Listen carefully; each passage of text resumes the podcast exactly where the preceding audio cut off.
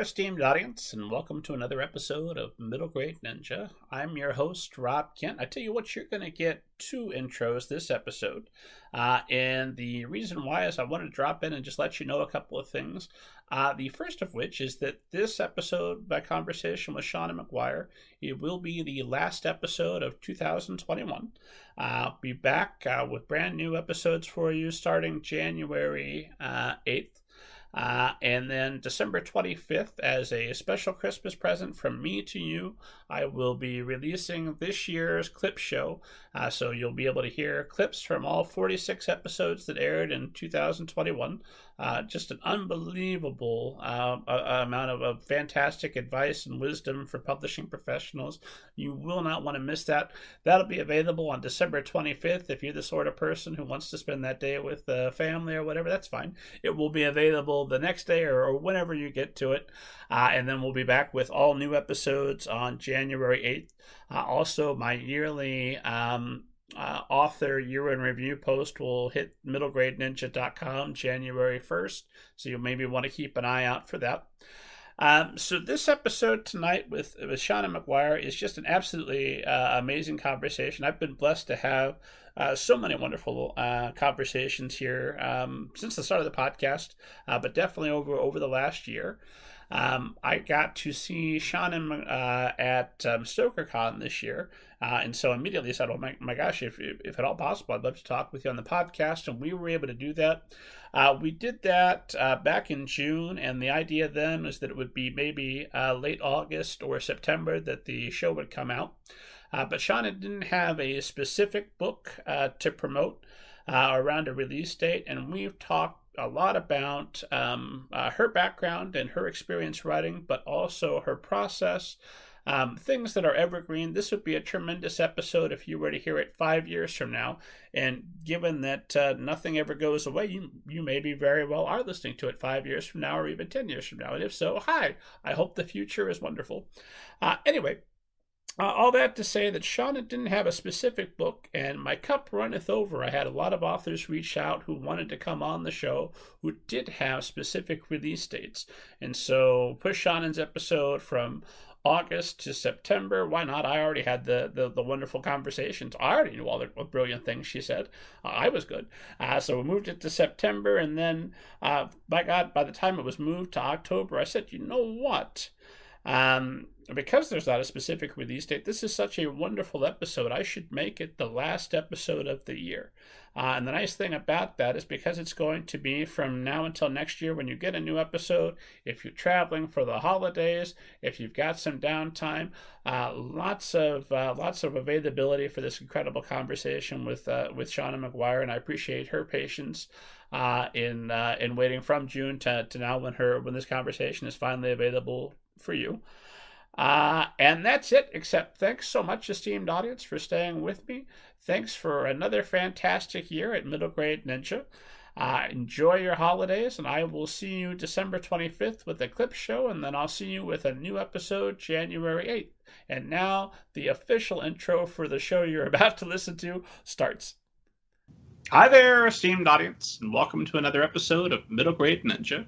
I'm your host, Rob Kent. As you know, I'm the author of Banneker Bones and the Giant Robot Bees, which is available as a paperback and audiobook, and the ebook is free. Free to download whenever you're watching or listening to this, wherever fine ebooks are sold. Uh, get hooked on the series. Come see me with money for books two and three. There's no time. My God, we've got at least three authors uh, here tonight. We got to get right into this. My guest is none other than author A. Deborah Baker, who is also author Mira Grant, who is also also author Seanan McGuire, uh, and probably a couple of pen names that aren't public knowledge. Yeah. Yep. Uh, esteemed audience knows that I never summarize anybody else's biography or anybody else's book because that's just a terrible way to start the show is to make you listen to me describe you. Um, so if you would give uh, esteemed audience kind of an overview of your background and we'll go from there. Hello, I am Seanan McGuire. I also write as A. Deborah Baker, who is a middle grade author, which is why I'm relevant to you at all. And uh, my background is I dual majored in folklore and herpetology at the University of California, Berkeley. Go Bears! And that qualifies me to basically either sell French fries or write books about dragons. And I opted for the dragons. So I had seen that you had originally, well, I don't know where where you started, but I know at age 12 you were doing stand-up comedy. That is correct. I had um, severe social anxiety as a child. I'm still not super comfortable with people in unscripted situations, uh, but I was very anxious. I didn't like people. I was the weird little fat girl. And part of what my therapist recommended for dealing with this was was stand up comedy. So they enrolled me in the San Francisco Young Comedians program, and I started doing lots of local stand up comedy, did shows, um, did a couple of variety pieces, and and kept that up until well into my twenties. And so, at what point? Because uh, I know that you paid for part of your, part or all of your undergraduate degree uh, writing Harlequin romances. So, what I did. Point did, did you start to transition from performing to still performing, but in front of your computer for a, an audience reaction later? I suppose. So uh, there is a concept in stand-up comedy. It's called working blue. This podcast does not work blue, and so I'm not going to give you an example, but it's basically doing extremely uh, profane and frequently sexually charged material. So, a lot of things that no one's parents want me saying right now, including my own, quite honestly. And I did not, you know, I, I started publishing in 2009, and that seems really recent, but in internet years, it was a millennia ago. Social media was a baby when I first started publishing. Uh, I'm not certain when Facebook came out but uh, I'm actually Googling it right now. So Facebook was first created in 2004. So it was about five years old. It was still small. Facebook was still that thing that your grandma did and tried to get you to join so that she could see pictures of the grandbabies. You know, it was not a standard thing that you could just go online and find everything about everyone and where they were going to be. So I did not cross promote my stand up work with my books. I didn't want them contaminating each other, as it were. And while only the books under the A. Deborah Baker name are actually written for a middle grade audience and include and intended for kids to read, I try to make sure that everything I do is safe for kids like the kid I was. You know, I was watching horror movies already. I had heard some swear words. I knew that sometimes if you fight with a blob monster, you get dissolved. But I didn't want to read sexy books, and I didn't want to read books that really lingered on some of those things.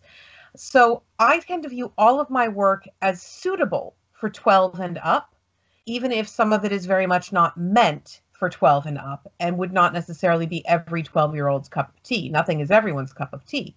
So there's not a huge amount of swearing, there's not graphic sex, there's there's none of that stuff in my written work. Well, I was doing a local stand up show. I had been called in at the last minute because one of their headliners had to drop out. And so they needed someone who was enough of a name that people wouldn't feel like they had been rooked out of the cost of their ticket, but was not such a big deal that they would demand a lot of money or concessions from the venue. So I wound up being on the marquee of this little San Francisco uh, comedy club at the last minute. Didn't say anything about it online. There wasn't time. And still, somehow, a couple of my readers found out about it and they came to the show. And after the show, in the lobby, they were just horrified. They came up to me and they were literally revolted by the things that I had said. Um, after we're done with recording, I can give you the names of the routines I did. Stand up comedy is usually divided into bits. So you'll have the bit about the shark or the bit that you call that time I went to San Diego. Uh, the titles of these bits will explain to you why these people were so upset. But you know, they thought of me as as kind of a renegade Disney princess, and then they came to this thing, and I'm saying this absolutely horrible stuff, and the room is laughing, and I'm clearly very happy, and they were just really upset. And I stopped that night and went, I have been doing stand-up comedy for 15 years for more than 15 years. I have been doing stand up comedy for a long time, and I have not broken out. I haven't had that routine that gets you the, the stand up comedy special on Netflix. I haven't had my own Douglas. I either need to buckle down and become a stand up comic, like really work and become the stand up comic I want to be, or I need to stop because it is not compatible with the books I want to write and the stories I want to tell. Um, so at that point, I just stopped. That was the last headline show I ever did. No, in all fairness, I just saw you absolutely murder it. I think it was the 2019 uh, National uh, Book Awards um, where you were you were in front of a mic and you know there was quite a bit i mean not a prepared routine obviously but mm-hmm. there was quite a bit of humor. You, you made me laugh. I heard the audience laughing and i've seen you present elsewhere. And of course obviously your, your books have quite a bit of some of your books. You've written so many that they, have all kinds of things but some of your books have, have quite a bit of humor in them as well. So i'm assuming that stand-up comedy base still comes in handy for you. Oh absolutely. And part of my stand-up comedy training involved a lot of improv which is where things like the national book awards really play in. It's not it's not the same as stand-up comedy, even though you use a lot of the same techniques and a lot of the same skills. So forgive my naivete for this question because obviously it goes without saying we love our readers. We would do anything for our readers. God bless your readers. Mm-hmm. But your relationship with readers, at least on paper, I would think is kind of ends at the book or an event that you do. So if you want to go off and do something else, whatever that something else, if you want to go skateboarding with Tony Hawk, if you want to if you want to do stand-up comedy, what business is it of theirs whether you're having fun or not? And I don't know if there's a good answer for that, but I'd love to hear your thoughts. There isn't really a good answer. We want there to not be a strong relationship. You know, we signed up to be Isaac Asimov, not Britney Spears. Um, I am not a social media star. I don't want to be. I am not someone who sells, look at me, look at me, I'm perfectly composed and put together and I should be on your magazine cover. Um, I am someone who wants to have a personal life, who wants to go out and do things that make me happy in the world. But I do sometimes have to stop and look at what I'm doing and measure what I want to be doing against how is that going to play in Peoria, as it were. And I think that's very normal. That's a balancing act that we're all starting to do almost automatically. You know, we're recording this in June of 2021. As we're recording this, a global pandemic is still going on. People are still dying all over the world. And most of us have been in lockdown since March or April of 2020. We just spent 12 months in our houses. And we're starting to cautiously, you know, go back into the world if we've been vaccinated. Well, for the last year, anytime I was going to have someone in my house for whatever reason, I would, before I could tell anyone that they had been here, if I was talking on Facebook or Twitter, I would have to say, oh, you know, Jennifer came over today and we sat outside on the catio six feet apart with our masks on because otherwise someone would come in screaming. And I don't do well with that social media is an endless dance of being out of context. You can never assume that anyone knows anything about you other than the snippet that they have just received. That one tweet is all you are. And they're not necessarily going to do the research to find out who you are. You know, people don't verify pronouns, they don't verify the pronunciation of names, they don't verify book titles, and they certainly aren't going to verify that you're not a COVID denier. They're certainly not going to verify that you're not anti science. They're just going to react in the moment to what they can see. And so sometimes we are all the rabbi with the turkey bacon. You know, a rabbi does not eat turkey bacon in public because someone who's just walking by doesn't know whether they're seeing a rabbi eating turkey bacon or a rabbi eating pork. And one of those is okay and one of them is not. So he might enjoy a nice turkey bacon sandwich at home but that same rabbi is not going to go and order turkey bacon at the deli down the street. Just things like that that make me think, you know what? Let's just go get a cabin in the woods away from everybody, and that'll be just fine. We'll we'll write our books. And oh, I, I think that all the time. Rules. James Tiptree Jr. was able to conceal the fact that she was a woman for more than a decade. She just didn't go to conventions. She corresponded with people purely over the mail, and no one had ever seen her picture, and so she was assumed to be a guy.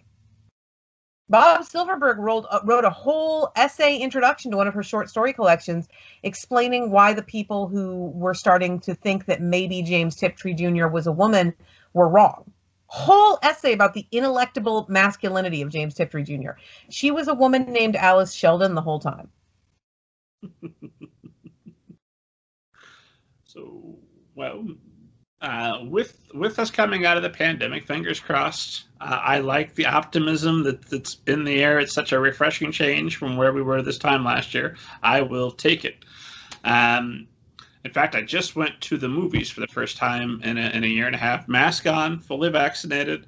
Went to a three thirty matinee. There was only three other, three or four other people in the auditorium. Saw the Quiet Place uh, too. How was it? Oh, it was wonderful. Uh, if you love the Quiet Place one, it's the same kind of tongue in cheek. We we know we're having fun with the monsters, and they're gonna chase people around, which perfect. And I've got a seven year old here at home, and so everything I've watched for the last year and a half, when I've watched things, has been in you know five to ten minute snippets of we need to do this or we need to go do half hour of this. And now okay he's in bed. It's finally time for me to watch something and i'm asleep. So to go and sit and watch something from from beginning to end of just unbelievable bliss. That's fair yeah. I still haven't seen a quiet place one. Oh you have two wonderful experiences at that i do. I mean unfortunately for me uh, you know i'm up in seattle. I love horror movies. I don't like to watch them alone uh, and I have a horror movie buddy. Their name is Chris, and I adore them. And they moved from the Bay Area up to be here in Seattle with me just as everything was starting to go to heck. So there is so much stress and turmoil and fear for them in the real world that they don't want to watch horror movies right now. Um, I've managed to get them to watch I think one movie I would really call a horror movie in the last year, and that was Army of the Dead. So it's sad, and I try not to yell at them too much about it because it's not fair. You know, you are where you are emotionally at any given time. It's not their fault that they are not really up for mutilations and all of that, but Eh, different strokes for different folks. I find that the more stress I'm under, the more I love a horror movie because my problem's comparative to trying to get through Las Vegas flooded with zombies. Exactly. You know, COVID started. I reread The Stand. Me too, and I had ninety percent certain I had COVID. It was right at the start of quarantine in March, and I'm reading The Stand, and I'm sniffing, and I'm like, oh, my lungs are feeling a little tight. That book has never been more terrifying. Mm-hmm. How many? I know you've read it fifty times. About that, yeah. Is that your favorite Stephen King novel? No. What's the favorite? It. Me too. And I have discovered a new circle of hell, which is having your favorite book since childhood become a massive media phenomenon. They have toys in Hot Topic. Everyone gets your it references. Suddenly, the book you've loved your whole life is topical and you hate the movies. Like, that is a level of suffering I never anticipated. Um, but unfortunately, I really love it, and I don't understand how you misunderstand members of the core cast that dramatically. Beverly is a gunslinger. She is not a damsel. She does not shoot with her eyes. She shoots with her hand. She has not forgotten the face of her father, and she did not need to be actively sexually assaulted to be under threat. Nor did they need to turn her into a damsel to make the movie, the ending of movie number one, fall fall together. It just made no sense. I agree. I thought the first movie was it wasn't my it, but that's okay there was there was enough modernization that it was it was still fun. It reminded me of the book that I loved and, and reread every three years or so. Um, and then the second movie was just aside from Richie being gay, which I thought was a pretty ingenious change. Like, oh yeah, if if King wrote that today, that's obviously what you would do with that mm-hmm. character. That was glaringly missing from the '80s version. But other than that, um, it's like did you read the book first? yeah. did, did, they have to take Ben's personality away and give it to Mike? in order to justify lessening the racism. Mm. You know, how does that work? If Bev's still going to be your only girl, do you really have to reduce her to the Princess Peach who needs to be saved from the castle? They they just made so many choices that to me showed a fundamental lack of understanding of who the characters were. But also the turtle could not help that movie. Yeah, honestly, it, it, I thought it was the Transformers of horror movies because you could see the budget had increased exponentially over the first one, and like, mm-hmm. oh, we have the money to do everything, so let's just do everything, and then nothing really has purpose or meaning. You didn't you didn't pick something essential to focus on. Yep. Oh well, they'll remake it again, hopefully, uh, eventually. And if they don't, the book's still there. It's great. still there. It is great. It is I have a relationship with it that I don't think I can ever have with another book. Why is that, you think? Because the first time I read it, I was younger than the members of the Losers Club, and now I am older than the members of the Losers Club. So I have been rereading it at least once a year, every year since I was eight years old. I have grown up with this book. I have found something new in this book every time through. The last time the circle came around, you know, the last time it should have woken up, my friend Kat Valenti and I actually took a pilgrimage to Bangor and we wandered around and we saw all of the locations from the book. You know, went and did our little Maine thing. Um, and and that was amazing. Were you uh were you especially creeped out by any particular site or was it just fan the standpipe was so much bigger than I thought it would be. We don't have those on the West Coast. The standpipe was just horrifying in its size. Um, and, and that that really was it for me. And aside from uh, Stephen King, uh, who uh, I talk about entirely too much on, on, on this show because you know I grew up. Uh, we're about a year difference between us, so a lot of my sister had the My Little Ponies. I'm sure you knew plenty of people that had. them. I would like you to go and see if your sister still has them and get them for me. Maybe. Hunt and kill those ponies. They need to come home. Um, you know what? Honestly, she's got uh, a daughter now, and I wouldn't be surprised if a couple of those ponies are floating around uh, in her toy box at this point. That's fair. I mean, ponies, we forget sometimes with the collectibles that were our childhood that they are still toys. And the question of whether something is a toy or a collectible really is answered by context. Ponies come to me for a soft retirement, and they get their nice room and their hermetically sealed shelves, and they're never touching untreated wood ever again. And they get to ha- they get to rest they get to to be forgiven for the crimes of their youth. And some ponies are still in toy boxes and still being slammed around by the tail, and just like I used to play with my ponies, and that's great. Yeah, I've got a couple of Batman action figures that are still in the in the package, but the only reason is because it was a duplicate somebody bought me, and I've already got one opened and on a shelf that has been well played with and loved. So I had heard you talk elsewhere about um, uh, keeping a pony and a, and a, dice on your desk when you're writing. Yep. Um, and I would love to hear what the reasoning is behind both of those. I mean, ponies are because they they bring me comfort. They make me feel better. Uh, I always have at least one die with me, and I use dice as a writing tool. You know, this is a D20, so it is sub ideal. But if you've got a word count goal for today of 2,000 words, you just set it to the 20 when you sit down. And every time you finish 100 words, you rotate it to the next face down. So it gives you a physical manifestation of how much work you've done and how much work you have left to do, which is not normally something that you have as a writer.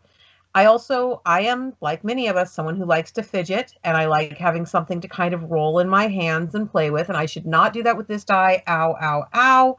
This is a sharp edged die. You could use this to kill a man.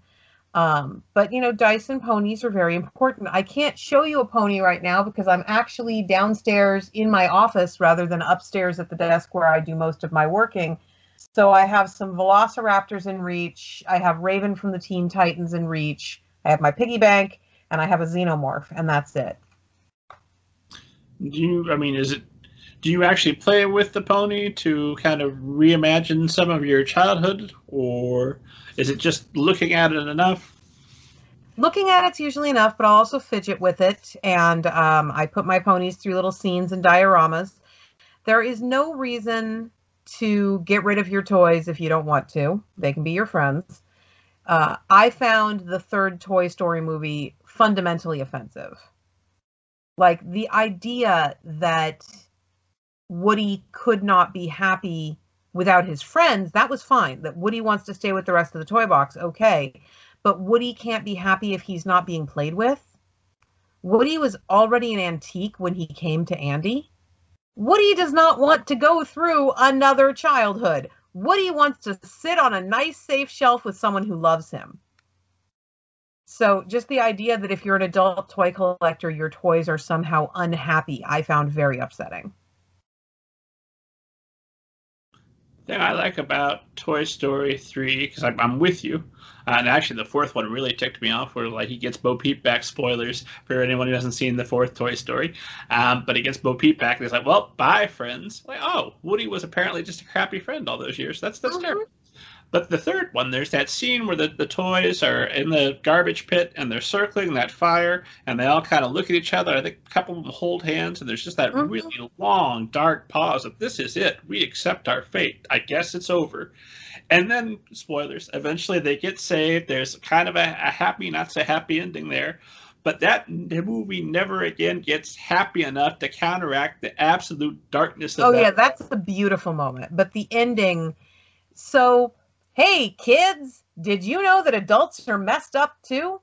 When we were kids, there was a huge push of television and media, including a special called The Christmas Toy, which was the precursor to Toy Story, Rose Petal Place over in the girl toy aisle, all of that. The Velveteen Rabbit was very big, that told us our toys were alive that when we weren't in the room, our toys could get up and move around and do things, and they had a life, and they just stopped when we came in the room and they froze. And that seems like a really cute idea. That seems like one of those things that's fun to think, right?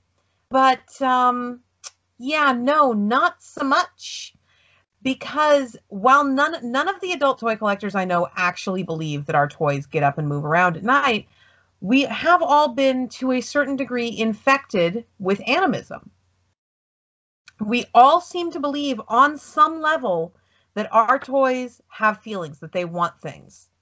That, you know, you've survived three generations of children, you deserve a soft retirement. No, no, uh, Billy doesn't like to be played with by the head. Nope, Barbie would prefer not to have her shoes taken off you know, you will hear a lot of that from people in our age range of people just talking about toys like they have wants and feelings. And that's because even though we know that's not the case, we don't always know it. And that was given to us by our parents as a great package gift with some of those same toys. And then they couldn't figure out why we didn't get rid of them the second we turned 20. you know, it's not you you can't spend my entire childhood telling me this is what a friend is shaped like and then expect me to dump my friend. Um, I was saying before we started recording that sometimes readers will send me their childhood herds of Generation 1 My Little Pony, and I appreciate every single one of them that comes to me. But the main reason that people send them to me, uh, that they tell me, other than we would like you to have these, is these were my friends. They took care of me, they loved me when no one else would, and I cannot sell my friends. It doesn't matter that I might be able to make some money if I put them up on eBay and I'm not going to get any money just mailing them to an author, I can't sell them. They took care of me once. And I think that's both a beautiful illustration of how humans are and proof that maybe telling kids their toys have feelings is bad for them in the long run. I suppose that's probably a little bit true. Uh, yeah, I'm gonna have to. I'm gonna have to ponder that because I know that as we're speaking, uh, Michael Keaton is wearing a bat suit again from Andy, however you say his last name, the director of it. Um, had so there will be another line of Michael Keaton themed Batman toys, and that's at least a hundred, two hundred dollars out of my wallet. That's it's already spent. Warner Brothers, you know where I am. Here you go. Uh, and I, I don't know that I will love those toys as much as the original '89 toys, but they will, I think, have some shared grace because it's part of the set. And I don't know if that's a product of parents or just extremely good marketing. It's something I ponder uh, about myself occasionally. Uh, is because I, I am pretty good about it. if I go to back when I was still going to restaurants uh, pre-pandemic uh, instead of ordering out. Uh, if I went to a restaurant and I knew I liked something, I was you know 90% probably going to order that same thing because it's for sure it's a safe thing. I like it. I know it. So sometimes I wonder if it's just a product of the Adam West reruns were on show at the right time for the Keaton movie to hit for the Batmans to keep me going. And oh, are you feeling a little bit uh, grumpy here in adolescence? Good news. Here's Frank Miller's The Dark Knight Returns to really sink you in. And I wonder if that had been uh, another character that had gotten that treatment and been the focus of, of mainstream love for that long. Uh, if it's still Batman on my shelf, or if it's whoever the, the other character is that's, that's merchandise to me. It could be, and it's also possible to lose that love. You know, Jurassic Park was my first home franchise. Jurassic Park was the big media franchise that said, "Hey, little girl, come, come in. You're welcome here." Batman was not super welcoming during our childhood and teen years to female fans. It just wasn't. And neither were the majority of superhero movies, neither was Star Wars at the time, honestly. You know, these were not things that thought my money had any value. And then we get Jurassic Park, and it gives us an equal number of male and female protagonists. It gives us people of color. It gives us all sorts of options. And it says everyone's money is welcome at Jurassic Park. Please come in. I would have been buying tickets, even knowing people were getting eaten by dinosaurs. You know, I hear the theme music to Jurassic Park and I still get a dopamine hit. I just perk right up at that theme the da da da da da. I am there. And then Jurassic World happened. And Jurassic World was so dismissive of its female characters and so hostile toward women in the park that for the first time I felt like they didn't want to sell me a ticket. They didn't want me at Jurassic Park. And so I stopped. I have not seen any of the more recent films and I'm not interested that is a franchise that no longer wants my money, and so it can't have it. fair enough. And no, it's uh, Jurassic Park. I have a complicated relationship with. I love the book, but I also really wish Harry Knight had lived long enough to finish out his plagiarism case. Um, and and then Jurassic World. You know, the the real ideology of the Jurassic Park movies is God creates dinosaurs, God destroys dinosaurs, God creates man, man creates dinosaurs dinosaurs eat man woman discover woman woman inherits the earth. There is never an on-screen female death in one of the three jurassic park movies like ever at all. Yes that's true. Huh that hadn't occurred to me and then the very like jurassic world we punish the babysitter for not doing a good enough job of taking care of other people's children by giving her a death so prolonged and brutal that it made me uncomfortable. And making me uncomfortable with a horror movie death is really difficult. And it's just like that was when you add that to the fact that there it was the first movie with no female kids they only have boys and one of their personalities is baby sexist um and now like here's a here's one woman we hate her because she doesn't want kids here's another woman she has been stuck with two kids she didn't expect because she's not a babysitter she's an assistant and we're going to punish her for not being motherly enough it's just like you really don't want me here, do you? Mm. Does Colin Trevorrow have uh, some? Well, I don't know. It's a Hollywood person. They've all got slightly spotty records. Uh, I thought that he had had some directed. I just got. I know that's not Spielberg. In fact, uh, I like just in terms of representation the second movie because I thought Julianne Moore was I can't remember her character's name right offhand, but was a much stronger character. She's the first one to the island Uh, she's ahead of everybody else. Um, they're there to save her, and then she's saving them.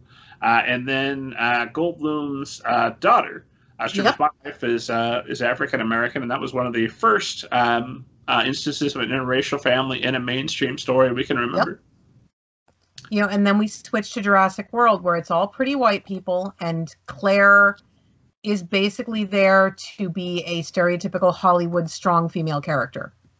And all of her strength is look how well I perform femininity while in a jungle where it makes no sense. Okay, you've convinced me that movie's trash. it is. I'm with you. Drove me away from my heart's true franchise my standard was just were the dinosaurs pretty cool? Did I like the part where the T Rex showed up? I did, but nope, I hadn't. I hadn't given it the full consideration. You're right. They, uh... I, I love Trexie. Trexie has been my girl since I was a kid, but mm, just no, no can do. Well, does that um, does how does that shape your responsibility to your readers, your feelings of portrayals by a franchise like Jurassic Park? And I'm sure because we're we're children of the '80s, that that's far from the only one um, that did not have uh, empowerment. In fact, there's a quote from you I wanted to make sure I ask you about um, about well I'll, I'll, find it in a moment but basically if you are aware of a character that feels like they're not being represented you feel you have a personal responsibility to include that character in the story um, I have a rule that if you are someone I know well enough that I would give you my phone number, like you're a person that I am acquainted with, and you tell me you never get to see people who look like you in stories, I will put someone who looks like you in a story at my first opportunity to do so. And that is because we all know we exist. You know that you're there, whether or not I ever write a character that you can relate to. But part of how we as people learn what people look like, learn what the scope of humanity looks like, is by encountering them in story. That is a known facet of how human psychology works. We learn empathy by reading about people and by hearing about people. And we learn to see other people as people by reading about them and hearing about them.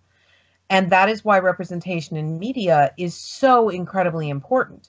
Yes, it's important for you to be able to read a book and see yourself in the main character, but it is even more important for me to be able to read a book and see you as a main character which is why for and this is honestly unfair to everyone. If you ask someone picture a, gena- a generic protagonist picture a generic protagonist 90% of people regardless of race ethnicity gender anything will respond with white man. That's the default white man has become invisible. It's not distracting. No one asks, why is he white? Why is he a man? Well, he's a white man. He is the generic protagonist. But if we actually wanted a generic protagonist by just human statistics, it would be an Asian woman. That is the most common single phenotype of human. So your existence should not be any more default than my existence everyone should have an opportunity to be in that role of generic protagonist that we all have to learn to empathize with. Because the problem become, becomes that you get generations of authors where all of the women are writing men brilliantly and all of the non-binary people are writing men brilliantly because we have been taught to empathize with men since we were born.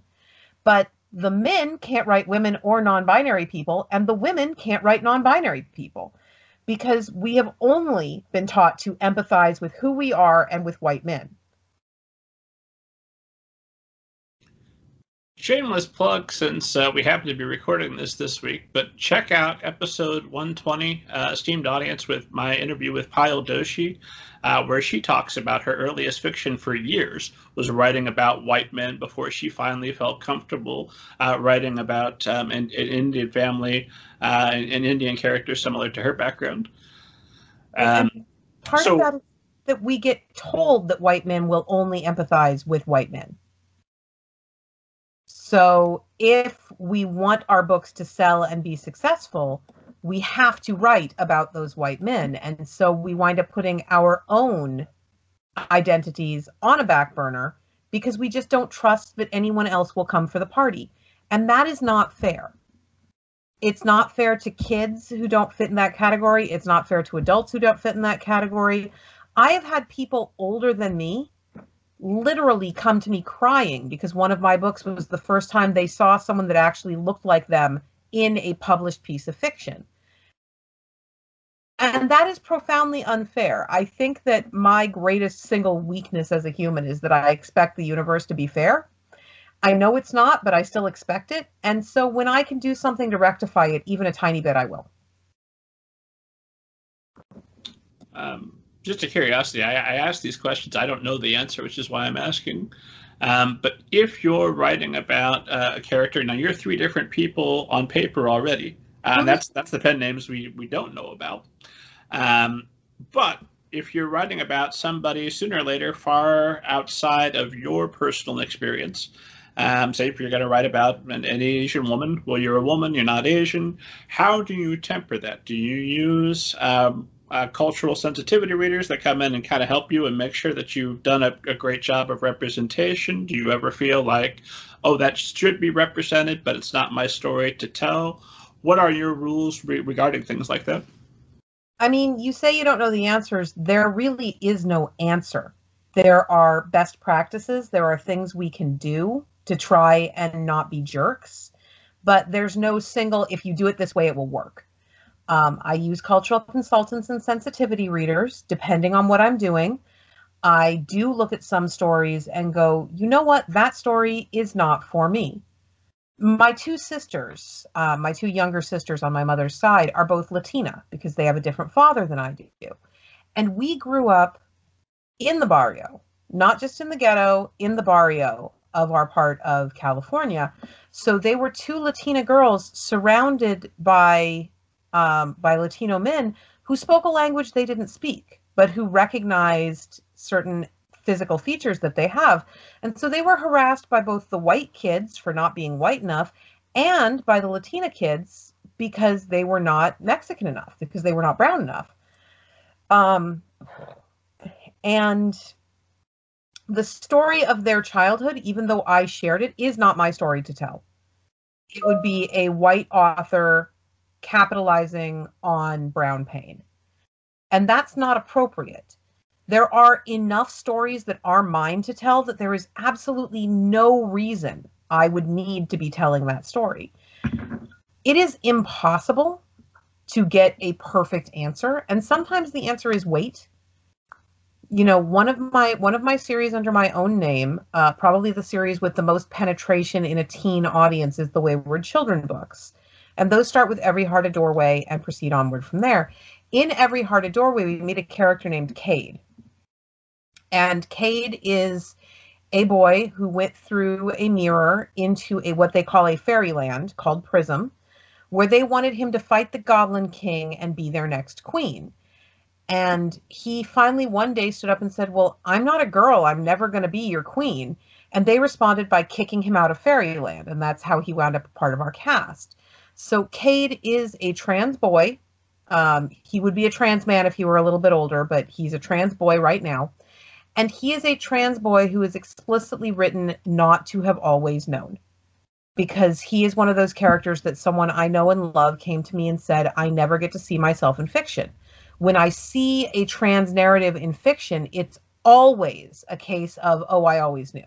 I always knew from the time I was born that I was a girl or I was a boy.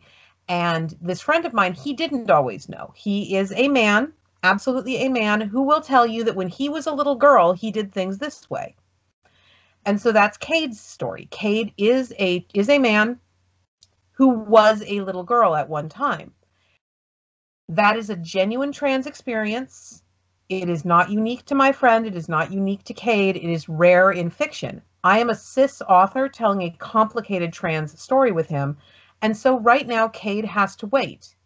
And Kade has to wait until I have built enough trust with my readers that when they pick up a book and the first sentence refers to Kade as a girl, they don't get mad at me.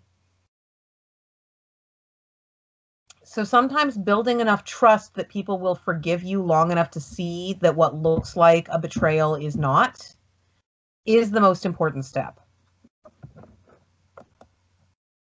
Uh, one more uh, question in this vein, and then uh, and, then, and then I've got uh, lots of questions uh, for you about uh, your your writing habits and and, and how you have, have, have built a, an empire. Um, but you have built an empire. You've been nominated for several Hugos. You've written how many books have you written now? I don't know. It's a lot, right? it's, it's got to be like close to 40, 50? More than 40. It's a lot. So if somebody comes along and they have the authentic experience of whatever character we want to pick, but they do not have your background, they have not built your empire, they do not have your reach and your readership, does that tilt the scales at all if, if maybe they would be better working with you to get a better constructed story? Again, don't have an answer, just want to hear your thoughts. I mean, you keep saying empire, but that really implies more of a Rick Riordan level. I am not at Rick Riordan's level. I would love to be at Rick Riordan's level. Uh, Rick Riordan could buy and sell me 90 times over. I like to eat, so I would love that. Um, this is less of an empire and more of a struggling island nation. You know, we are very small. We don't have a lot of room for expansion. Sometimes we have tsunamis people keep trying to take us over. We don't really know what's going on half the time. Um, and I'm sure I just said something accidentally insulting, and I am sorry. That was just kind of fumbling for a metaphor. Um, I am not yet at a prominence level where it would really be an advantage for a marginalized writer to team up with me, uh, nor honestly am I available at all times you know, I am booked out through 2024 right now. It's a fun, fun day. Um, there are times when collaborating with a more established author is the way to go. Um, but not always.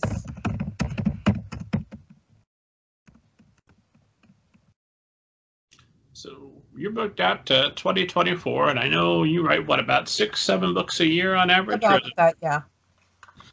Um. So, is there time for you to chase a, a, whim of fancy where you've just got an idea that's not under contract just for oh, a little? Yeah. I, I do that just for fun. Like I write about an average of two books a year that we don't publish. And it's not because they're bad books, it's because there's not room for them in the schedule. And so we put them in the trunk when I get hit by a bus, they'll keep putting out years for 10 years. I'll be I'll they'll keep putting out books for 10 years. I'll be VC Andrews. You know, found another lost Seanan McGuire mystery manuscript. We thought she was dead. She is so dead. She has been dead for years. she really had no chill, did she? No. None at all. Well, uh, you've got the dice. A thousand words is a good start. What's a what's a good day look like? How many times are you turning that dice over? I use multiple dice on most days rather than resetting the same die for multiple word counts, and I actively do not give my daily word count. We all live on social media, which we talked about a bit at the beginning of this, and we forget that social media is the highlight reels of one another's lives. I commented on Twitter one day that if I did something, I could have a cookie. And Laurell Hamilton promptly yelled at me for assuming that I had to earn food. And I'm like, I don't talk about everything I eat. You know, I have eaten today. I have had an omelet. I have had some cauliflower. I had a small salad. I am getting calories. I'm okay. But like many of us, I can use food as a reward. So if I finish doing this somewhat unpleasant task that I don't want to do, I can have a cookie and I'm allowed to set my reward systems. But I'm never going to tell you about everything that sucks. So, what we wind up with is that younger writers, and that doesn't even necessarily mean chronological age, that means young in their writing journey. So, you could be 19 and be an older writer because you started getting really serious when you were 11. You could be 30 and be a younger writer by this definition. But younger writers hop on social media and they find the writers that they know and look up to, and they see, oh my gosh, Robert did 3,000 words yesterday. I can't even manage 800. I'm never going to be successful. And then they beat themselves up based on an arbitrary number that fits your life, but doesn't necessarily fit their life. You know, I have made choices with my life. I have no children. I don't want any. I have toys, cats, and dice. I have cats. A huge difference maker. Huh? Uh, just in terms of, of freeing up time, that has to be a huge difference maker. Oh, it's a huge difference maker. You know, I have no children. I um, I actually bought a house big enough that my mother could live here. My mother lives here, and the way she pays her rent is by cleaning my house. I am the modern Thoreau. I don't do my own housework, um, and I'm I'm paying for it. This is not I'm exploiting my mother. She gets free rent in the Seattle area. That's a big freaking deal, but the compensation is worth it for the time it gives me. So I've got all of these factors giving me extra time that you don't necessarily have and then on top of it, I am a full time author. This is my job, it is 100% of what I do. And that is the authorial equivalent of being an Olympic athlete. I'm in full time training. I get up in the morning, I start writing. I write until I hit whatever number I have declared for that day. I stop writing, I go to bed. So saying if you can't hit this number that I hit, you are doing something wrong is abusive. It's cruel. And so I don't give out hard numbers because it's not fair. Fair enough. Well, um, let's not talk hard numbers because you are you are the Olympic athlete. Um, we admire what you're doing. It's not going to be possible for all of us, but let us fantasize for a moment. If we had that, that life of an Olympic athlete, is it writing all day? I know you play Overwatch for at least part of that day, right? I generally get up, um, start writing, write until my brain kind of fuzzes out, eat lunch, do something else for 30 to 45 minutes, and then go back to writing. Um, 30 to 45 minutes can be playing Overwatch. It hasn't been much recently. I don't like the way that they've rebalanced heroes. I am not the world's most amazing Overwatch player, never have been. And so the fact that they keep restructuring the game to benefit the top 2% of players just means that every time I get decent, I get hammered. I was a Mercy main. They nerfed Mercy for the sake of the competitive players. I'm still not okay with losing my big res, you know, that sort of thing. Um, so I've been sorting my dice a lot recently. I have a big dice collection. It is in my My Little Pony room. I would like it to be entirely put away so that I can start better sorting and organizing my My Little Ponies. So, are, I mean, are we talking like it's what eight hours of writing and four hours of whatever you choose to do. I assume you've got to read somewhere in there, and then of course you've got social events like this one, uh, and and all the other things you have to do. So what's what's an average work day or average work week look like for you? An getting... average work day looks like I work from roughly seven a.m. to four p.m. About there, and then I do whatever until I go to bed. Um, I get up at six or seven no matter what. I can't help it. It sucks. I hate it. I wish I could sleep until 9 or 10 like a normal human. I can't. Um but so, you know, get up at 7, pretty much start working. It takes me about 30 minutes before my hands come fully online and I can really type. And I'll use that time to check social media, feed my dragons over on Flight Rising, which is a clicky dragons game, you know, whatever. And by the time that my hands have warmed up and I can actually start typing, it's been about 30 minutes. Um, I'll usually eat breakfast somewhere in that range. I'm good at forgetting to eat, but I do need to do it. So. What is your social media balance? Because I, I saw that you're you're fairly active on Twitter and you've got a, a, a pretty sizable following. I um I bop into Twitter periodically the the best thing I ever did with Twitter was basically restrict myself to my mentions. I spend 90% of my Twitter time entirely in my notifications tab and will only pop out for a few minutes if something actually needs my attention. And that's because there is no reason to go around picking fights with people. There is legitimately no reason that I need to be using my time on Twitter to wander over to your profile and tell you that you're beard looks stupid in that shirt. I don't know.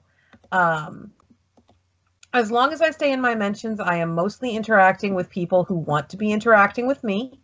And, and that makes for a much more pleasant experience and it keeps my blood pressure lower. Fair enough.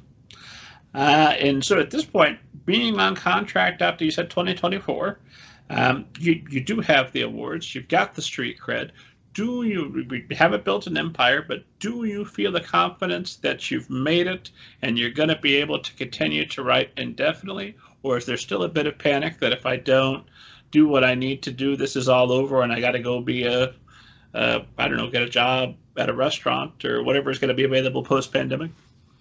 I don't think the panic ever fully goes away. You know, I grew up very, very poor. I grew up in the state of California in the welfare system. I ate the moldy bread and the government cheese. And and that was my entire life. That was my childhood. So I have a grinding fear of poverty. I just have an appallingly large fear of, of poverty. Um, every time something doesn't go exactly the way it's supposed to go, every time it doesn't go according to plan, part of me is convinced that I'm going to be living under a bridge by this time next year. Um, and, and, you know, I live in America. We have to pay for our own health insurance. We have to pay for our own health care. I am not as young as I used to be, and I am I am over 40. I am 42 years old, and I have hit the point where delightfully my body starts breaking down. It's the best thing. So I can't stop working. And the one real downside of choosing a creative lifestyle is that you don't have any you're you're paying your own into social security. You don't get to retire. You write until you break. Well, that brings up the question I've I've I've been pondering for a while: is do writers retire? I know some stop, um, or at least they don't publish anymore. But can you foresee yourself, even if everyone said no more contracts, we're never going to pay you for another dime? Could you stop writing? I wouldn't stop writing you know, there's a difference between retirement and just not writing anymore. And I don't think I am capable of stopping writing. I started writing because I couldn't not write. I want everyone to meet my imaginary friends, and I want you to like them as much as I do. So, with three different uh, three different author names, Mira writes writes Feed, writes the the horror, the the darker stuff. She's who's coming to StokerCon. Uh, and then um, you're writing um, uh, the middle grade uh, as well. Do you, I mean, do you put on? You know, I'm sure you don't put on actual physical costumes to to embody these these different writers. But what changes within you, or is it all in you, and they just put whoever's name on there is bright for the market? I mean, it's it's all in me. I've been playing Dungeons and Dragons since I was 12. You learn how to be different characters. Um, I do find that I pick different words for different people in a de- to a degree that I would not have thought was maintainable when I first started doing this. I would have thought that that was just not going to work. Um, and it turns out to work pretty darn well, you know. And part of it is knowing who's writing what um, Deborah writes for a middle grade audience, and that means that she does not swear very much. She does not write sexy stuff. There's there's a lot of stuff that Deborah doesn't do, and that's okay. And it helps that Seanan is not super into writing sexy stuff either. Uh, Mira writes no sexy stuff at all. All of the people in Mir- in Mira's books, if they're naked, they're dead. Um, the most fun part about having three pseudonyms is that if you want to discuss certain things, you do actually have to start talking about yourself in the third person. And then people are like, mm, mm, Seanan, do you think that you're multiple people? No. Are you sure? Yeah. Because it sounds like you think that you're multiple. No. Fair enough. Um, and um, just out of curiosity, I know you wrote the Harlequin romances um, to pay through undergrad. Mm-hmm. Is that something that you have kind of on in your back pocket? Hey, if uh, for some reason, because you do have this fear of poverty, um, and you have this this this skill and this talent, is there a possibility? That, here's another pen name. Uh, we're going with, with straight romance, whatever the most popular romance category is at, at the time, and, and we're, we're paying bills that way? Or is that something you have no interest in whatsoever? I have no interest in it. And also, I think more importantly, readers are cannier today than they used to be. You know, we have the internet, we have the ability to go comparison shopping um, we can find things and people can tell when you're insincere. I am not very good at I I mentioned, you know, that I don't write the sexy stuff. I don't care. I think it's boring. I don't want to write the sexy stuff. Um, and that's why I don't write the sexy stuff. And that means that if I'm trying to sell to an actual romance audience of actual romance readers, they can tell very quickly that I'm kind of disingenuous. They can tell without putting a lot of effort in that I am I'm making fun of them for lack of a better way of putting it, you know, that I'm not writing them a sincere story that actually plays into the kind of things that they enjoy and want to read about. Um, and as a consequence, I don't think I would be able to publish romance unless I were trying to do it um, now and under my own name. I would have to be like, no, no, no, no, no. I'm a New York Times bestseller. Let me write you a romance. And that would damage my sales very badly. Uh, that said, I love chick lit romance. The the Meg Cabot space, the Princess Diaries space. I would love to write those. And I have written a couple of them. I just haven't been able to get them published because we're not in a space right now where that is a very popular subgenre. But I live in eternal hope that the fun, frothy, not as much about the sexy as they are about the romancy uh, romances will make a comeback.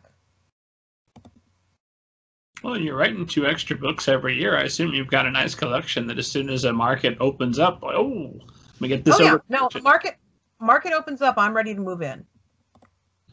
Um, and so, okay, you sit down and you're going to start a new book. Uh, what happens first? Is it a conversation with the agent about what's expected, what kind of book it is, or have you already sat down and written an outline? What's your first step? I mean, honestly, my first step these days is get a contract, which sounds super privileged, but is is kind of where I am currently because I am primarily a series writer. You know, I write books and then I write their sequels. And that is a nice position to be in. I like it here. Um, it can also be occasionally a little bit stifling because I don't actually get to make a decision about my next four books. There, there are no decisions to be made. They've already been made. Those books are sold. I am going to be writing the book that I have promised to my editors. Period. There, there is no negotiation there is no room for a conversation. And, and, that's okay. Again, I knew what I was signing up for when I did it. This is not a deal with the devil. This is straight up you wanted a job, you got a job. But um, the other downside, not downside even, but the other thing about working in long series is that I've got outlines already. I'm always a little bit lost these days when I start something new because I'm like, wait, I have to think. but thinking isn't part of writing. I just sit down and I write. I would like to speak to the manager of reality. The manager of reality is not taking my calls. Um, but you know, so it is. It's a little bit jarring, honestly, when I hit something that's not part of one of the ongoing series. So with um, with multiple series going and multiple books in, how are you keeping track and how far in advance do you do you plan out your uh, story? So uh, Batman, he's got a weakness to kryptonite, right? I'm sorry. Batman, he's got a weakness to kryptonite, right? Uh, not that I'm aware of, no. And I mean, he likes to fight Lex Luthor. Uh, fight Superman. you had no trouble keeping that straight. I did not know. That is how. I love the stories that live in my head as much as you love Batman. And they're all just you don't have like a like files upon files of here's all the obscure things I need to know about. This character that was mentioned once two books ago that was a small part or? I have some character wikis that I maintain and you know I try to make sure that I don't contradict myself but I also have access to the fan made wikis and I have access to all of my files and I can data search just my own earlier books if I need to um, but usually the comparison I'll give people is it's like watching television You know, I've got shows that are inside my head and I don't have to pay cable and it's great. And I like to watch them. It makes me happy. Why would I have trouble keeping that straight? Do you have trouble with the things that make you happy? Oh, you know? no, not that make me happy, but keeping things straight, sure. Yeah, I had to keep pretty detailed notes uh, over a trilogy, and that's nothing compared to, to some of your series. And, you know, some of those, the October Daye books are I love them desperately. And they are really a self indulgent attempt to justify my time in college. Like, big chunks of the Toby books are cribbed from my undergrad thesis. So I kind of did that research uh, very expensively quite a few years ago. Um, well, do you ever reach out to fans and say, "Hey, would you like to be my beta reader ahead of time? You know this series very well. Let me know if there's something that is missing." That way, that way lies some big dangers for an author. Um, you know, for one thing, you don't know you don't know who you can actually trust, which is a terrible statement, but we had that big brouhaha more years ago than I think it was, I'm pretty sure, but not that long ago, where a reader leaked Stephenie Meyer's entire upcoming book to the internet.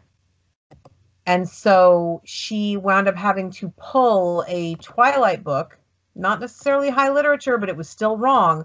She wound up having to pull a Twilight book because the whole thing had been posted online by someone who wanted to show, they said, how clean her first drafts were. I would literally die you know you don't know if it's just if it's a reader and someone that you don't know whether you are sending your book to somebody that will actually respect your privacy that will actually not talk about things that you have asked them not to talk about or whether you are putting yourself into this situation where suddenly your entire new book is online and you're going to have to deal with that. You also potentially run into the issue where legally you own your characters. That is that is how this works. That is why fanfic is okay and i am a huge advocate for fanfic.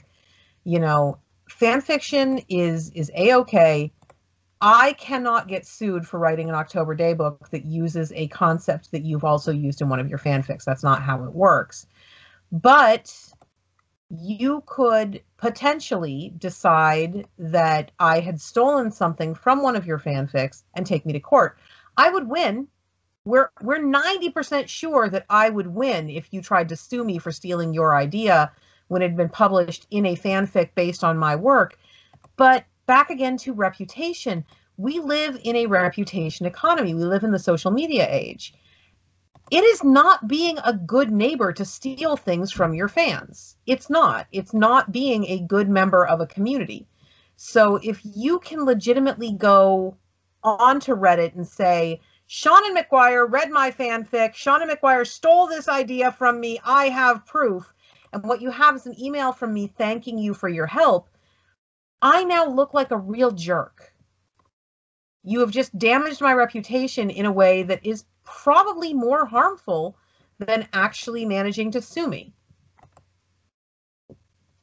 So, unfortunately, the fear of litigation does mean that there has to be a little boundary drawing. So, how do you interact with uh, your fans at at well virtual events for now until we're we're back in person everywhere, or rereading their reviews after the fact, reading their fan mail after the fact? I have a PA who receives all of my email before I get to see it, and she goes over it to make sure that there's nothing in there that I'm not allowed to see. She does actually filter out people sending me email about their fanfics or telling me their ideas. I never see those. Um, and she also she also filters out people calling me nasty names because I did something they didn't like. But I get the rest of it.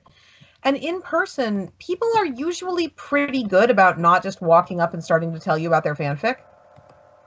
You know, so in person it's great. I don't know if you've noticed, but I'm a giant nerd like I have no chill at all. Never have. It's not one of my great gifts. Um, no chill, I am enthusiastic about everything. I'm happy to see everything. I'm like a golden retriever that somebody went and gave blue jeans to.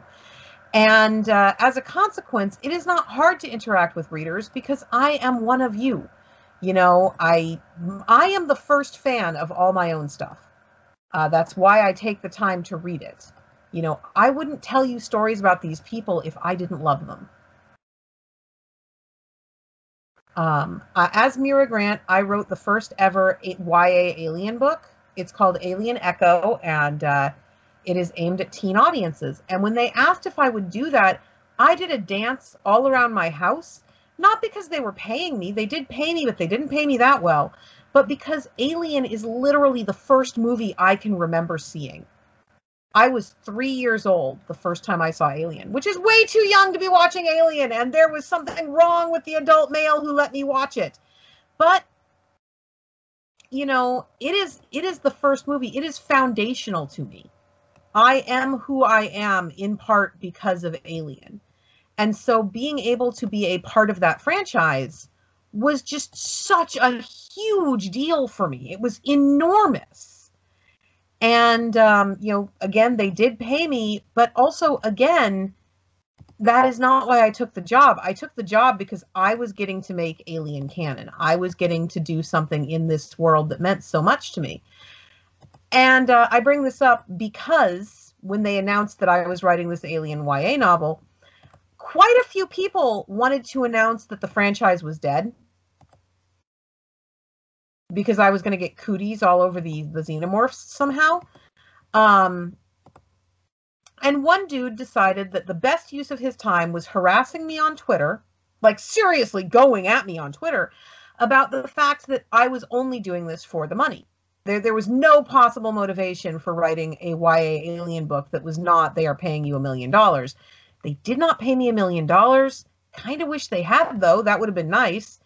Um, they did not pay me a million dollars. I would have done it for less than they actually did pay me because it was being a part of something I loved, and I'm a giant nerd with no chill. Um, so you know, that is that helps a lot at dealing with readers. Just you cannot spend five minutes in an actual physical room with me and not pick up on the fact that giant nerd no chill. Well, I've heard you talk elsewhere back when in-person events were were, were still a thing. That um, people, if you were a guest of honor, people were way too handsy, uh, oh, yeah. coming up and, and, and touching you uninvited as as a total stranger. Between that and between these toxic fandoms, that I'm sure you have to have been approached by somebody shouting at you about Alien or, or something else how do you separate from yourself and how do you are you able to keep that from dampening your joy your pure joy at, at doing the thing you love? It does sometimes dampen the joy. You know my last physical convention of 2020 before the world shut down was a uh, a comics and anime convention in Biloxi, Mississippi, and there was a dude there who was selling individually the D&D pre-painted minis that you can buy from WizKids. And I love these things. God, I love them so much. It is unreasonable how much I love them. And so I'm standing at his table trying to go through the piles and piles of minis, and there are so many, and I have some money and I really want to exchange the money that I have for the minis that he doesn't want anymore. Like this is a match made in heaven. I'm going to get minis. And some people come up that had come to the convention that were readers of mine that had not been able to bring themselves to approach me at a signing, but because I was at this minis table, they saw me as approachable. And they wanted to get stuff signed. And I'm like, that is great, but could you go away? I am I am not being professional mode Seanan right now. I am buying minis. I really just want to be left alone to buy minis. Please? And and you can't say that. You can't do that. It it doesn't work. You know, especially when you're writing for a younger audience, which I frequently am. Um, you can't really say to an 11 year old who is excited about your book, I'm sorry, I don't have time for you. It doesn't work. So part of it is remembering when I'm in these spaces that I am there to work, I am at my job. And what will make me happy is less important than what will make a single a single reader happy. And if I just approach it with that attitude, I don't get as as grumpy about it. Um, and it, it is sad. It makes me very sad when I have to make to take that step back and make that adjustment. But it's also worth it, and it's what I signed up for. When you're uh, writing um, about aliens or X Men or Ghost Spider, uh, any of these uh, established IPs uh, versus another uh, uh, book in any of your series, um, obviously you don't want to let your fans down. Is there a difference in worrying about not letting your fans down and not letting not only your fans but all of the fans of the IP down? Does that create extra pressure or is it a little bit less pressure? it both creates extra pressure and a little bit less pressure because when you are writing in your own IP, you are the arbiter of whether something is so. And you can get used to that. You can kind of get drunk on playing God, you know, and this idea that you know everything. Um, and that is obviously not the case about someone else's IP. And I have had IP holders. I actually, just before we got on this call today, received a note from an IP holder that I'm working with telling me that I had part of my interpretation of a character wrong and they needed me to adjust it. And that's fine. I don't mind adjusting. I don't mind uh, re- rejiggering how I'm doing things to fit the IP holder's vision. Now, occasionally we have run into things where it's like, I have been a fan of this character forever. I know them. We are friends. We have had late night conversations in my head when I was trying to go to sleep. Like, what the heck do you mean I don't have this character beat correct? clearly it is you, the IP holder, who is wrong. and uh, that is is sadly not a position that they take very seriously. Uh, as it turns out, you, you can't do that, um, and that is occasionally tedious. But for the most part, it's it's just a different kind of pressure, and it's almost a relief sometimes because you will get it wrong. There is honestly no way to approach a pre established IP with passionate fans and not get it wrong for someone. There is always going to be somebody who looks at what you've done and says, That's not my Emma Frost. And you just want to make sure that it's neither you who is going to have to live by those words, nor the IP holder who is also going to have to live by those words, just in a different way because you are expendable, they can get a new you tomorrow. You just bring in a new you. You're you're out. Bye bye. Well, I mean, we we know that IP holders can get it wrong. I mean, we were talking about Jurassic World versus Jurassic Park. A lot of the same names on the obviously not Michael Crichton, but Spielberg's there. Frank Marshall's there. Lots of people behind the original Ellie Sattler are signing off on what's happening in future. So that obviously it can happen. Oh yeah, no, that, that's gonna be frustrating as hell. The IP holders can straight up get it wrong, and part of that is that who's involved does change. You know, you mentioned that Crichton was gone. Well, Michael Crichton passed away, and um, we don't know how much of that original sensibility that everyone is welcome at Jurassic Park came from him. And you also have to factor in the fact that times change, character interpretations change, what people want from things change. We don't know how much of what I object to in Jurassic World actually came from the creative team versus coming from the, the movie studios because the idea of what will make a successful movie has changed. The first Jurassic Park was made in a time of practical effects and with an expectation of a much lower box office take being a success we go back to Jurassic Park after 20 years away. They are literally standing there going, if you don't make us a billion dollars, if you're not the new Avengers, we don't love you anymore. We're looking to launch a shared universe because everything is.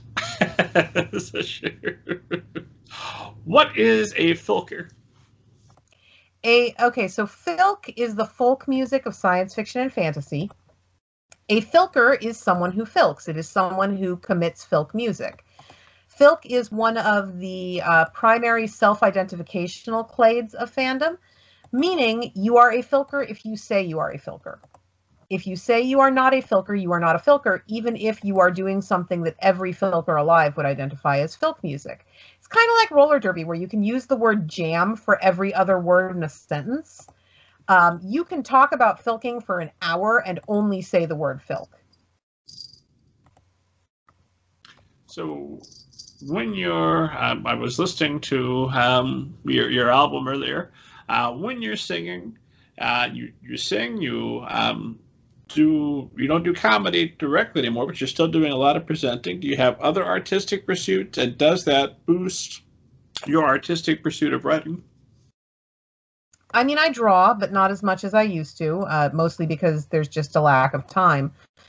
Um, I think everything feeds into everything else. I do a lot of structured poetry. I really, really enjoy writing structured poetry. It's always been something I loved. And I feel that writing comic scripts is easier if you have a background in structured poetry, if it's something that you understand how to do. And that is primarily because a comic script at its heart is a form of structured poetry. It is a mm-hmm. limited number of words in a limited amount of space. You have a very tight form. You absolutely have to fit within it. With a novel, if you come in between 80,000 and 90,000 words, you're a short novel. If you come in between 90,000 and 110,000, you're an average length novel. You've got all of this big wiggle room. With a comic, you've got 20 pages, fixed number of panels per page. That's all you get. So it's really a form of structured poem. Uh, and that is probably my primary non-fiction based artistic e- exploit right now. And does does that give you a nice reprieve, uh, or are you eager to get back to your characters, your stories, the the fiction that that you know after you've done that? I mean, it doesn't matter how much you like something. After you've been doing it for a while, you kind of want to do something else for five minutes. Um, so I think everything is a nice reprieve from everything else. You know, after you've been sleeping all night, it doesn't matter how nice the sleep was, you're going to wake up. Uh, you say that I had some roommates in college that would disagree. Probably just a different time, man. That's true. Well, speaking of reprieve, I saw a quote from you that I had to follow up on. Uh, you said that uh, if it's just you on a vacation, if you've got a stick and some good boots, just about any swamp will serve nicely. What are you going to do in that swamp with the stick and and the good boots? Are you going gator hunting? What's going to happen? I'm going to go looking for whatever lives in that swamp, and then I'm going to play with it. Um, I have a great gator hunting story that I cannot tell you because we are an all ages podcast, but you should ask me at some point, probably after drinking. Um, you know, I, I was a herpetology major. I love reptiles. I love finding reptiles. I love leeches. I think that they are super cool and super fun. Uh, although it's better to hunt leeches with cling film and a swimsuit than it is with good boots.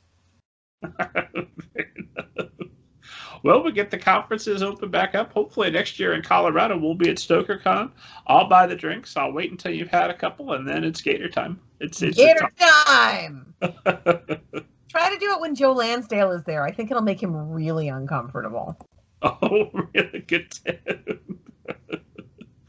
uh, he was an absolute highlight of the uh, con this year. Everybody was, but he uh, he was uh, just well. I don't know how I want to compliment him exactly, except that he said lots of things I wish I had been smart enough to say. That is fair. So, um, have esteemed audience knows I have to ask this. I'm watching our time, and I know we're coming to the end, but I ask everybody, and I wouldn't let them down. Uh, no drinks this time. This one I'm going to ask straight. Have you ever seen a flying saucer and or a ghost? I have definitely seen a ghost. I have not seen a flying saucer. So the house in which I live is somewhat creepy. I live in the Seattle area. We are the serial killer capital of the world. We've literally had more serial killers up here in the Pacific Northwest than anywhere else in the world. I'm in my office right now, but if I open this door, which is not a closet, we go into the library. And there is a ghost in the library. You can't see him right now because the lights are up and it's daylight, but he usually appears as a black hovering orb right about where I'm standing. I am not the only person that has seen him. Uh, multiple other people who have been staying in my house because I have an air mattress here in the library. You can see it behind me that people will sleep on because this serves as a guest room. Um, multiple other people who have stayed here have asked me the next day about the black hovering orb. So we do have a ghost here in this room. And sometimes, um, if you've been staying down here for too long and he is tired of you, he will go from being an orb to a humanoid figure that appears in the shadows in the middle of the night. And that's really unsettling. So uh, we're pretty sure if they took ground penetrating radar to the property, they would find his body. We don't know. I have considered having an exorcist in. I have not done that because while he is unsettling, he also lives here. You know, he was here when we moved in, and if he is buried somewhere on the property, it's rude to expel him. It's rude to evict him just because he hovered at me. Like, sorry, dude. I d- I didn't know that you were hovering here. Um, but uh, but yeah, no, there's definitely a ghost. Kind of wish there weren't. Find him a little bit unsettling. Not his fault, though. So it's unsettling. Does that give you any kind of uh, comfort that hey, there's some version of, of the afterlife? Hopefully, you do not the opposite of whatever he did, and you don't end up in a house hovering, but you can go on to wherever there is. I mean, I already believed in ghosts even before the dude in the house, but I don't find a lot of comfort in Captain Hovers a lot. Like he is he is unsettling, and I do not actually enjoy his. Sorry, I'm sorry. I know you can probably hear me. Note that I said I wasn't getting an exorcist in. I just find you unnerving. Leave me alone. You know, so I I don't find him super comforting. I'm sorry. Fair enough. Well, at least it sounds like he doesn't come in and bother you while you're writing or try to attempt to be amused. he has thus far at least stayed in the library. Like my office is connected to the library. If you're cool, right? Huh? You go in there and you get whatever book you need, and then you leave the library. You're mostly cool, right? Yep. He he doesn't come out of the library. He has not appeared to anyone in full daylight. We have had our carbon monoxide levels checked. We know that he's not carbon monoxide. Um, he's just the unsettling floating guy in the library, and it's so fun. It's super fun. We really love it. Seanan McGuire, this has been an absolute pleasure and a treat. What what better way is there to spend a, a Friday night? This has been uh, just tremendous. My my last question is always some variation. Uh, if you could go back to the start of your writing career, middle, wherever in your writing career it would have been helpful to you, and give yourself some advice that might be helpful to all of the writers listening or watching us now, what would you go back and say to yourself? I mean, what I would go back and say to myself is social media trends will always change. You're never going to make everyone happy. Self promote more. Uh, but I don't think that's super helpful, really. Um, probably what I would say is it's going to be okay. You can take a goddamn, you can take a freaking nap. Where can esteemed audience find you online, following you on social media, all that good stuff? I am on Twitter as at Seanan McGuire. I'm on Tumblr as Seanan McGuire. I'm on TikTok as Seanan McGuire. I'm everywhere as Seanan McGuire. If you can spell my name, you can find me. If you can't spell my name, you're probably under the age of seven and shouldn't be looking for me yet. Fair enough and well said. Uh, esteemed audience, as always, uh, you know who I am. Go to middlegradeninja.com. There's thousands of interviews with editors, literary agents, all the best authors, all the best people. Download your free copy of Banneker Bones and the Giant Robot Bees. And God willing, I'm alive. I'll see you next week.